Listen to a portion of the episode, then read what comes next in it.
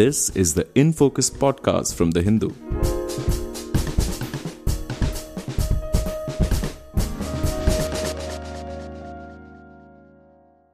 Hello and welcome to another edition of the InFocus podcast. I'm your host, G. Sampath.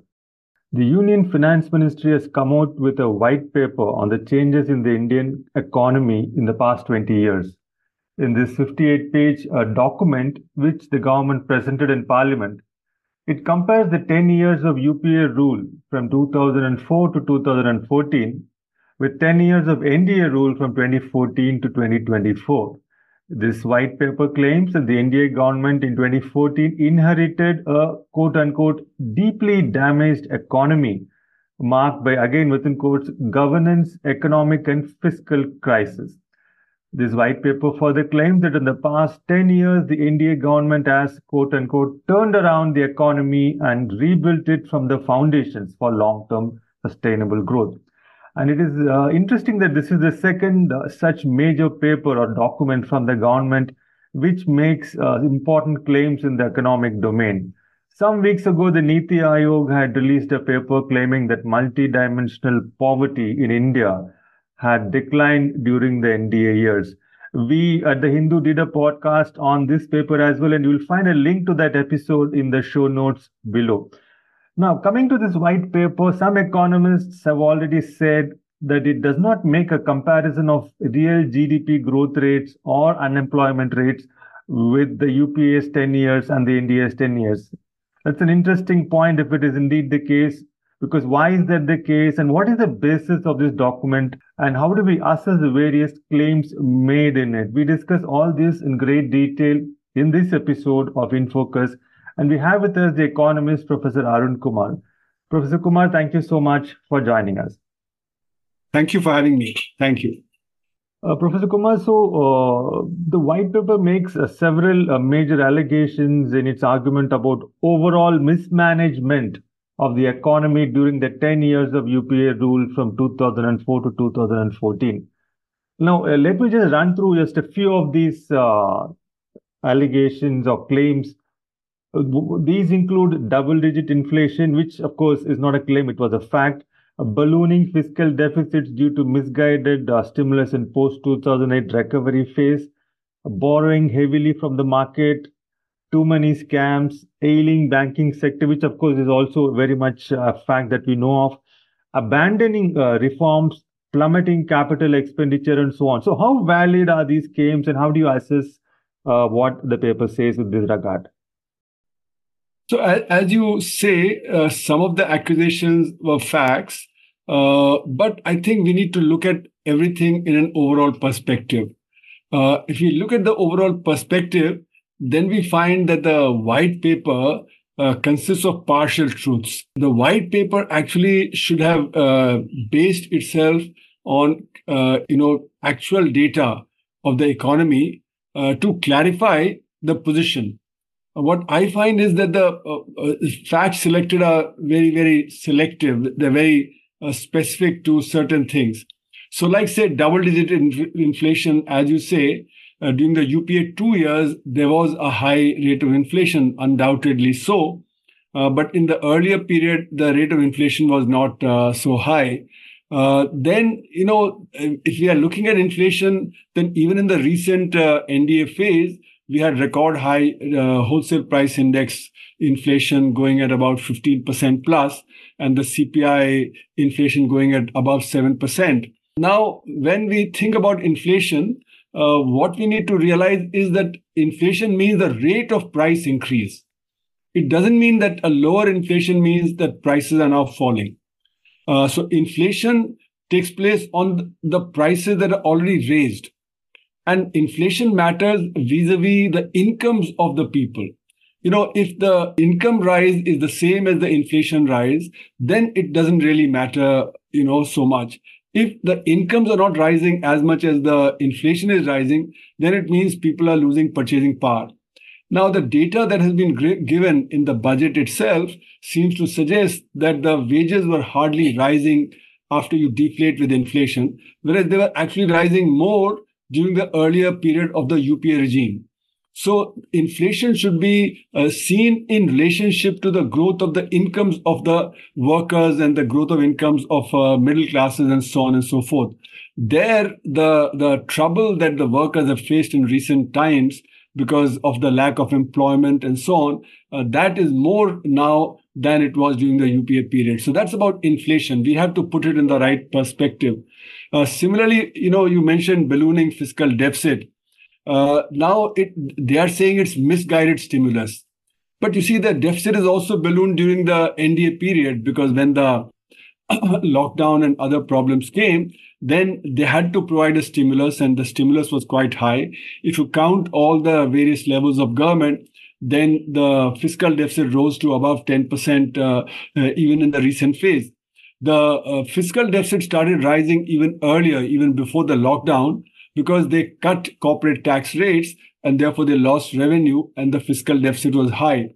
So the fiscal deficit was high in this period because of several reasons, not just the lockdown, whereas the fiscal deficit was a record low of 3%, which was the FRBM requirement by 2007-8, just before the financial crisis.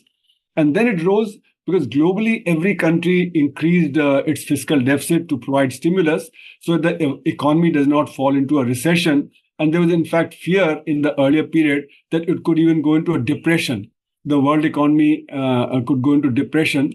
So India boosted the fiscal deficit through a variety of means by which it pumped purchasing power into the hands of people in rural areas and the hands of the poor. So you had various rights that were announced, whether it be the employment guarantee, whether it be the food security, and so on and so forth. So these then helped to pump in demand, and therefore the rate of growth of the Indian economy did not go negative. It did not go into recession, unlike many of the major world economies.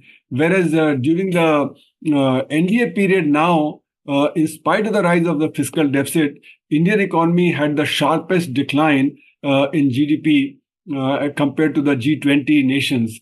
So in other words, the fiscal management that was there during the UPA period in the 2000-2009 phase, that was better than what we have seen during the NDA period, where in spite of the fiscal deficit rising, the Indian economy had its sharpest decrease in the GDP. This kind of sharp increase in GDP has not been seen earlier. So what it probably points to is that the fiscal stimulus needed to be higher so the poor people did not lose out as much as they did during the lockdown period. Whereas during the period of the UPA, the fiscal deficit was raised enough so that the economy did not go into a recession. The rate of growth remained positive. So in other words, the fiscal management was perhaps better then. You also mentioned about borrowing heavily from the market. In both periods, we see a heavy increase in borrowings, and therefore the debt of the government to GDP ratio that has gone up. It had gone up then also because you see, to cover the deficit, you need to borrow. So since the deficit was created earlier also, the borrowings increased, it came down. And then during the lockdown and the pandemic period, again, the borrowings have gone up. But now the borrowings are going up even post the recovery from the pandemic. So the government's deficit, which had reached about 80% odd, the central government's deficit had reached about 80% plus. That is only now gradually declining, but it's not very clear that they are not borrowing heavily. It is very clear that they are borrowing heavily. So that to argue that earlier the borrowing was heavy and now the borrowing is not so heavy, that argument is not based on what's happening in the economy. The pointers are that there was crony capitalism that was at play, and that helped the Adanis to grow rapidly. The main point is that if scams are resulting in black income generation, then if black income generation is curbed, then the direct tax to GDP ratio should rise, because the people who are generating black incomes are all high income earners. They pay a higher proportion of their income as taxes. So if the black income generation is curbed because the scams are fewer, then the direct tax GDP ratio should have risen. What we find in the data is that it's been hovering between 5.7% and 6.2%. Whereas the black income generation had been, checked, then it should have risen to at least 10 to 12% of GDP. or perhaps even more if the figure of black income generation is higher, as I keep arguing. I feel that even though scams are not getting revealed, but there is an element of corruption and of scams that is persisting. Only thing is that the revelations have not come, but day-to-day revelations are still very high. Every day, every other day, you see that the ED and others are raiding various people, including opposition politicians, and claiming that they have been indulging in corruption and so on. So it's going on from what the ED raids and the income tax raids seem to suggest. You also raised the issue of ailing bank sector.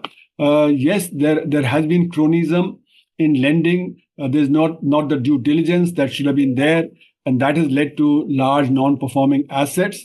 And when Mr. Raghuram Rajan tightened up on the banking sector and the non-performing assets, then it led to a crisis.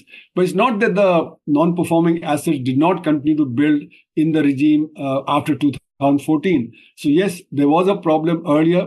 There was easy access to loans, but part of that was because the government was trying to build the infrastructure sector, and for the infrastructure sector, the government was allowing easy loans to be taken. So partly it was cronyism, partly it was a policy that allowed easy loans to be taken without due diligence to be done, and especially in the infrastructure sector like power and roads, etc. There was a lot of non-performing assets that got built up because of the push to go for this kind of infrastructure.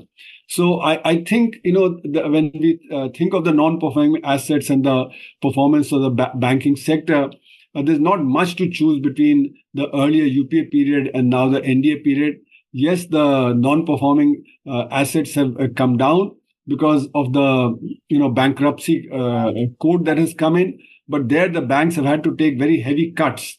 The haircuts have been very high. So in other words, the banks have cleaned up the balance sheet, but by incurring large losses in the banking sector.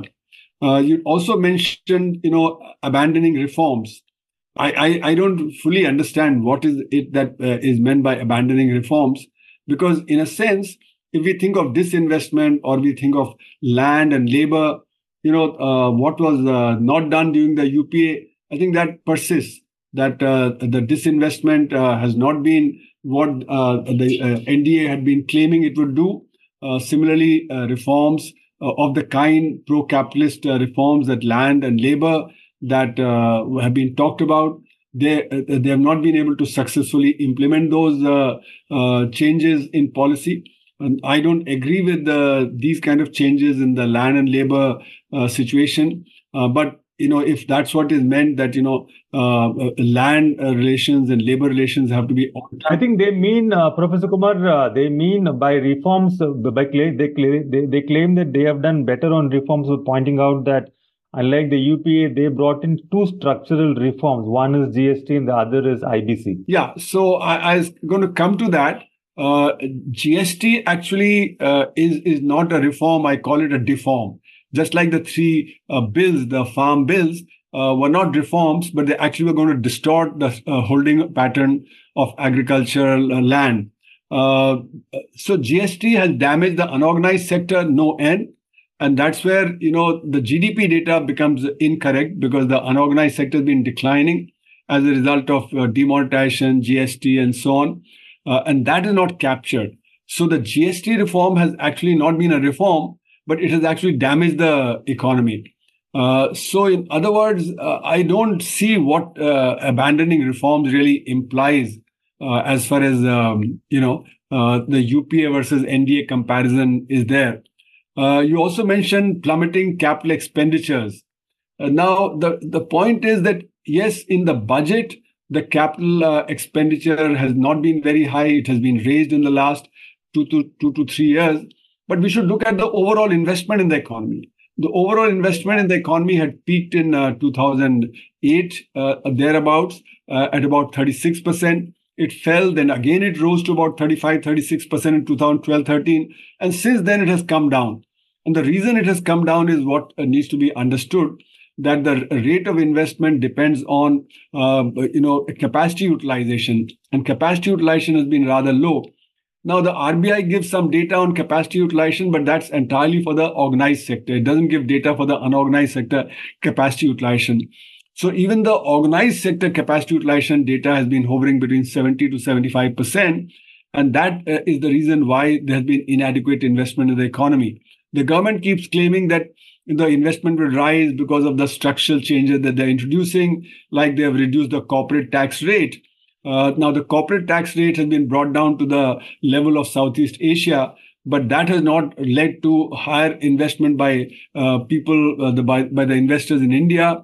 It has not led to greater investment flows from outside to compensate for the investment that is taking place within the Indian economy. So overall investment climate actually has not been very conducive, especially in the last 6-7 years. And that's why you see that's where the crony capitalism comes into play. A large number of ultra high net worth individuals are leaving the country. The data for 2014 to 2019 was that 23,000 ultra high net worth individuals left the country. Then in 2019, another 6,000 left, and 2022, another 7,500 people left. And the government itself has been giving data in the parliament that more than 2 lakh Indians have given up Indian citizenship. Now, if ultra-high net worth individuals leave the country, it must be because they don't find the investment climate conducive. And because the government is allowing takeover in a big way, there's always a worry among the ultra-high net worth individuals that they could also be taken over. So in other words, the capital expenditure, if you think of the budget alone, then yes, the capital expenditures may be higher now as compared to what they were earlier. But overall investment climate in the country is the important thing, because what is the investment by the public sector? That's a very small percentage of the total investment in the economy. So we have to look at the overall investment climate in the economy, and that has not been particularly helpful. And that's why people are leaving. That's why the rate of investment fell in the economy.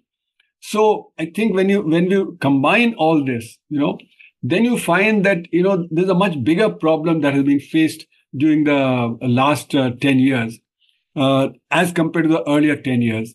What you find is that the shocks have been set in the economy by policy.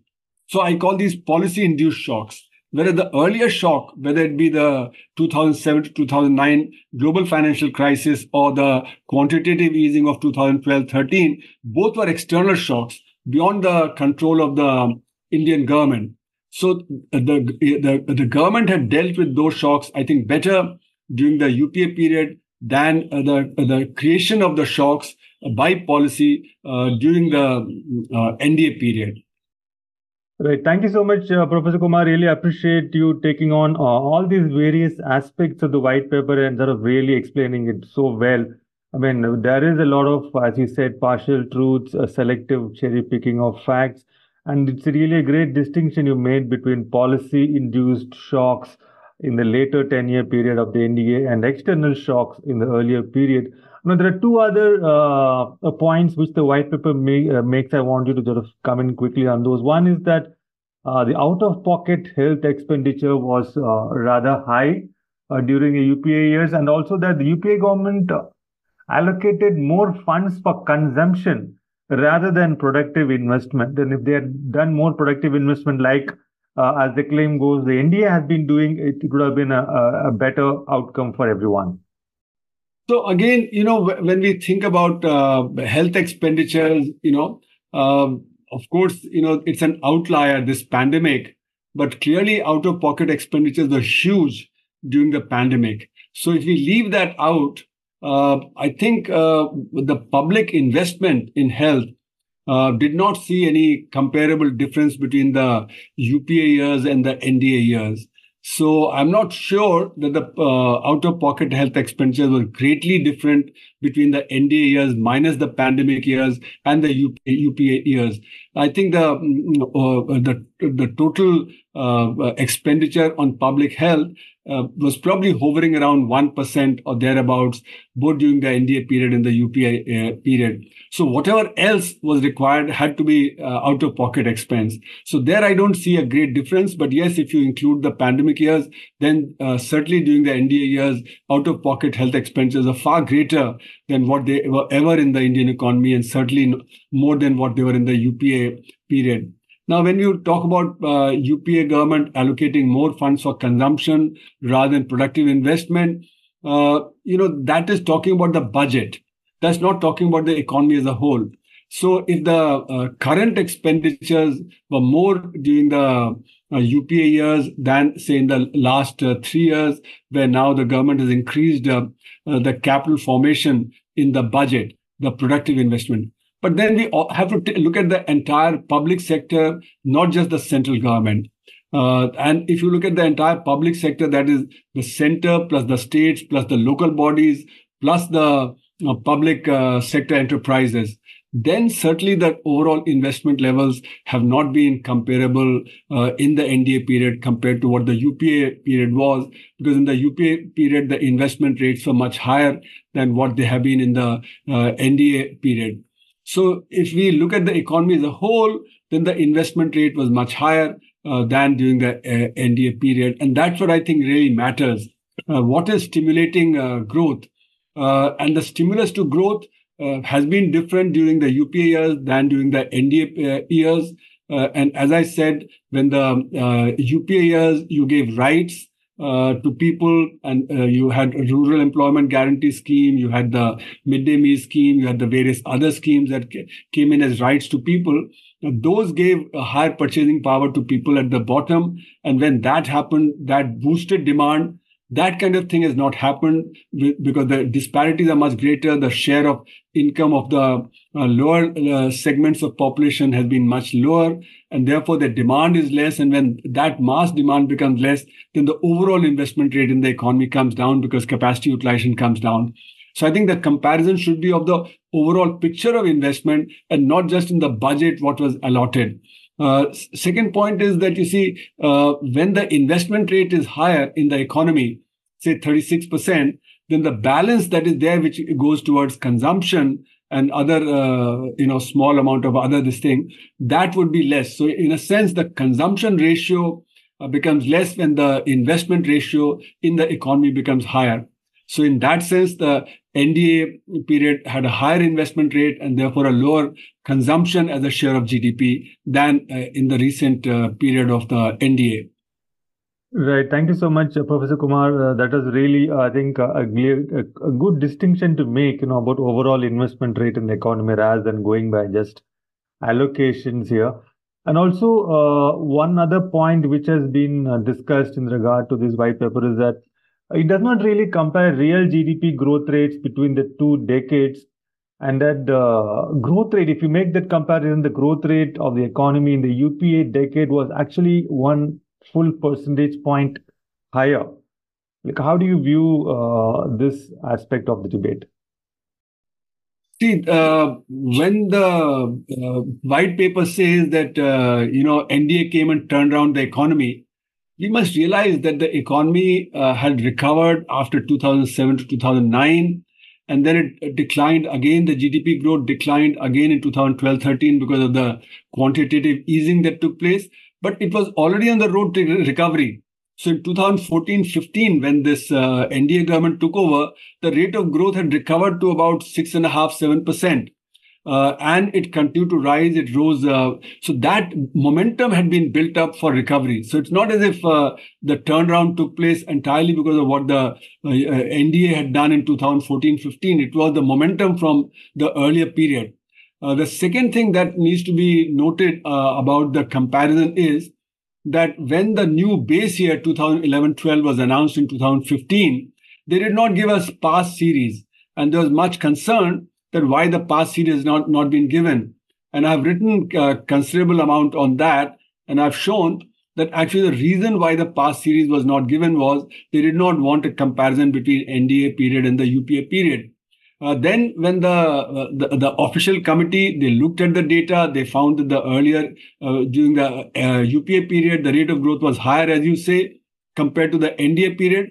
That was rejected.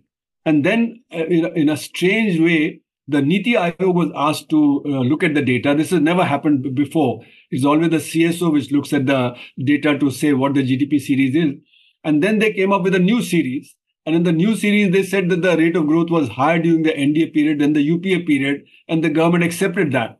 But soon thereafter, it was found that 38% of the companies that were there in the MCA 21 database, which is used to measure the GDP for the organized sector and the industrial sector, 35% of the companies were not found at the address or were not doing what they were supposed to be doing. So in other words, the database became highly flawed. The second problem with the GDP database was that during the period 2016-17 onward, one after the other economy was administered shocks, whether demonetization or GST, or it be the NBFC crisis, and then finally the pandemic. Now, when there are shocks, then the earlier methodology of measuring GDP by projecting from the past, that does not remain correct. So you cannot project from a good year into the next year, which is a shock year, and say that the GDP growth was good. So that's why during the demonetization year of 2016-17, government claims that the highest rate of growth of 2010 to 2020 took place, where it was above 8%. We all saw that in the month of November, December, January, February, and March, the economy was hardly functioning. The various sectors, whether it be trade or manufacturing or so, they were all struck by the demonetization. It declined. So in other words, the data has been manipulated, especially the GDP data. So apart from not comparing the real GDP and looking at the nominal GDP, the GDP data itself has been manipulated. The next level of manipulation comes in because the unorganized sector was measured last in 2015-16. After that, it has not been measured. So it is being assumed that the unorganized sector is growing at the same rate as the organized sector. Now, we know that the unorganized sector got hit very hard by demonetization, by GST, by NBFC crisis, and then the pandemic. So we are measuring a declining sector by a rising sector. That's why I've been claiming that the rate of growth currently is not 7%, but more like 1 or 2%. The same holds even for the demonetization year, for the post-GST period, and so on. So what we are doing is we are not comparing the actual GDP data. This methodologically incorrect GDP is being compared with what was the case in the NDA period. So therefore, this kind of a white paper should have clarified some of these factors. You know, how is the old method still applicable after a shock? That's one clarification that was needed. Second is that when the unorganized sector data was measured last in 2015-16, how is the independent data obtained as far as the unorganized sector is concerned? And why we can still use the data from the organized sector to measure the unorganized sector. So these three factors should have been clarified in the white paper. That's what a white paper is supposed to stand for clarifying the various problems and the doubts that may arise in the public's mind. Right. Serious problems with the GDP database here. Professor Kumar, thank you for pointing that out.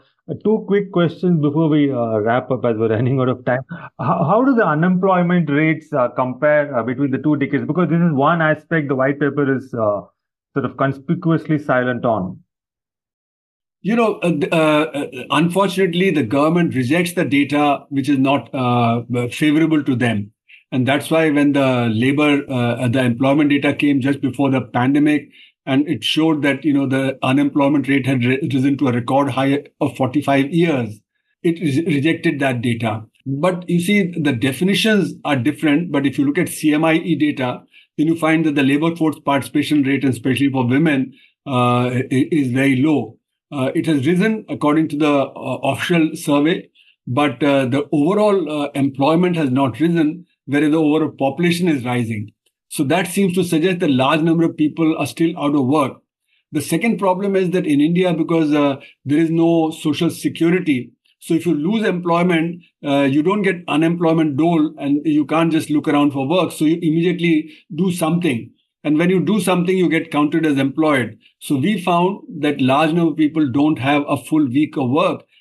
So according to the definition, even if you have 1 hour of work during the week, you get counted as employed. But in that 1 hour per week, you don't, you're not able to support your family. So in other words, the unemployment situation is continuously deteriorating because the government is affecting the unorganized sector. So sorry to interrupt, Professor Kumar, just to sort of clarify this aspect. Are you saying that today in India, when we measure employment, 1 hour of work per week is counted as somebody having a job? or employed? Having an employment, not a job, but actually a large part of the employment in the unorganized sector, say self-employment. So you go and drive a rickshaw, you do some headload work, or you sell a little bit of vegetables or peanuts at the bus stand and things like that, So you get counted as being employed, right? So we found that a large number of people have less than 36 hours of work per week. A large number of people have less than 24 hours of work per week. And recently, when we went to the Chowk in Ranchi, large number of tribals were there, and they were saying they're getting only 1 or 2 days of work in, a week. So in other words, this underemployment is not counted. Whereas India is characterized by a large amount of underemployment, disguised unemployment, and people who have left looking for work who are outside the labor force. So PLFS data is very low in India. The CMIE says it's only about 42% or so. The government says it's higher. But even if you take an average of about 45% between them, compared to other large economies like Brazil, China, USA, where it's 65 to 70%, many fewer people in the age group of 15 to 64 are working as compared to those economies. So that seems to suggest that the unemployment rates are high. And the government's official data, which they rejected, showed it was the highest in 45 years. So certainly the unemployment problem is rising. And the reason is because the government is hitting the unorganized sector.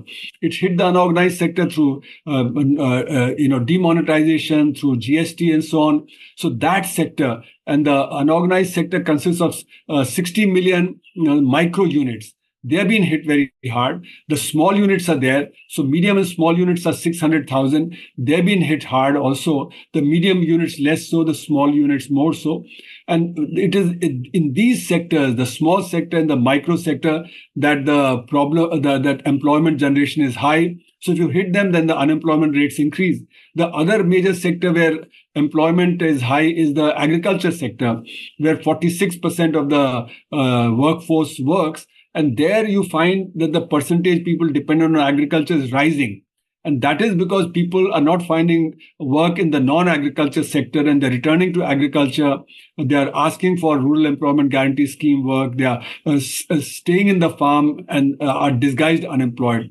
So in other words, the unemployment situation is rather complex. We should not simply go by the unemployment data. We should look at underemployment, disguised unemployment, and people who have stopped looking for work, who are outside the labor force. And that's why the labor force participation rate is a better way of looking at it than just looking at the unemployment data given by the government. Right. Thank you so much, Professor Kumar, for that. I mean, as you rightly said, I mean, the two big sectors which have been a big source of unemployment, the unorganized sector and the agriculture sector, it seems that the government policies have been directly hitting those two sectors badly. So, and I think the problem of unemployment is more policy driven as well, like you said earlier, with regard to the shocks being policy driven. And also, if the unemployment rate, as you pointed out, is the highest in 45 years today, then definitely it is higher than what it was in the UPA era as well. One last question before we wrap up. We just have a couple of minutes left. So as someone who has tracked the Indian economy for so many decades, Professor Kumar, so very quickly, what are the continuities and what are the breaks do you see between the UPA decade and the NDA decade, broadly speaking? So, broadly speaking, the framework of policies was set in 1991, what we call the new economic policies. That have led to a continuous rise in disparities. But now, post-2014, the disparities have risen much more steeply. So the slope has changed, in other words. In the UPA period, to take that into account, you brought in rights. What, the World Bank in the mid-80s said, you need safety nets because you know that the new economic policies are pro-business. They lead to increase in poverty and a lot of the poor would decline. So you need safety nets. So the UPA in the 2005 to 2008 period had provided these safety nets, various kinds of empowerment. And now that doesn't solve the problem, but it gives a temporary relief to the people because what to solve the problem, you need to generate incomes. And for that, you need to have work. Now that problem has got, as we were discussing, much more aggravated during the NDA period. and also because the investment rate has declined. When the investment rate declines, then the problems become worse. And it's the steepness of the slopes or the decrease in the slope that matters, you know. So disparities are rising much faster. The pro-business framework that has been adopted post-2014, which is leading to a rise in, the disparities, that is much greater during this period. What the UPA went was for rights, because it was felt that people are slipping below, the poverty line or so on. And therefore, they needed support. So you gave various rights like rural employment guarantee scheme, midday meal scheme, education, and so on and so forth. And that helped people go across the poverty line. Now what is happening is that the support to the poor is coming. But as I've been arguing, because of the demonetization and the various other shocks to the economy, the poor people have been losing roughly 10 to 12 lakh crores of output every year, whereas what they're getting in response from the government is only 4 or 5 lakh crores now, and earlier 3 lakh crores or so. So in the last 7-8 years since the demonetization, while the unorganized sector has lost some like 80 lakh crores, what they've got is more like 25,000 crores. So in other words, it's unable to compensate for the decline that has taken place. And that's why capacity utilization remains low. That's why the investment rate in the economy fell. All that sort of ties in. So the marginalization of the unorganized sector is far greater during the NDA period as compared to the earlier period, the UPA period, where also the disparities were increasing, but not at the rate at which they are doing now. So those are the kind of continuities. But I think the discontinuity that is important is the play around with data. Earlier, this playing around with data was much less than what it is now. So all these various data points, whether it be consumption survey, whether it be employment survey, whether it be your GDP, all those, now the government is playing around with data far more than what was being done earlier. So these are some of the continuities and the discontinuities that I see between the two periods. Right. Thank you so much, Professor Kumar. I think you sort of answered this question really well. I mean, in terms of continuities, of course, there has been the same broad framework of economic policy making, which, as you said, was sort of framed in the 1991 economic reforms, the so-called new economic policy, which is a big business facing. And as a result, there has been a rising disparity between the richer and the poorer classes. And during the UPA years, there was an attempt to sort of attenuate this disparity through safety nets, which came in the form of rights-based legislations. But the disparity has been becoming steeper and starker during the NDA years, also to do with the big hit on the unorganized sector and dilution of the safety nets. And in terms of discontinuities or breaks, as you pointed out, there has been a tremendous amount of playing around or manipulating or cherry-picking with data and databases. And that has sort of made it very difficult, rather, for independent analysts and economists to make sense of what is going on. Thank you so much once again for joining us in Focus and sharing your observations and insights, Professor Kumar. Pleasure talking to you. Thank you. Thank you for having me. Thank you. In Focus will be back soon with analysis of the biggest news issues. In the meantime, you can find our podcast on Spotify, Apple Podcasts, Stitcher, and other platforms. Just search for In Focus by The Hindu. We'll see you soon.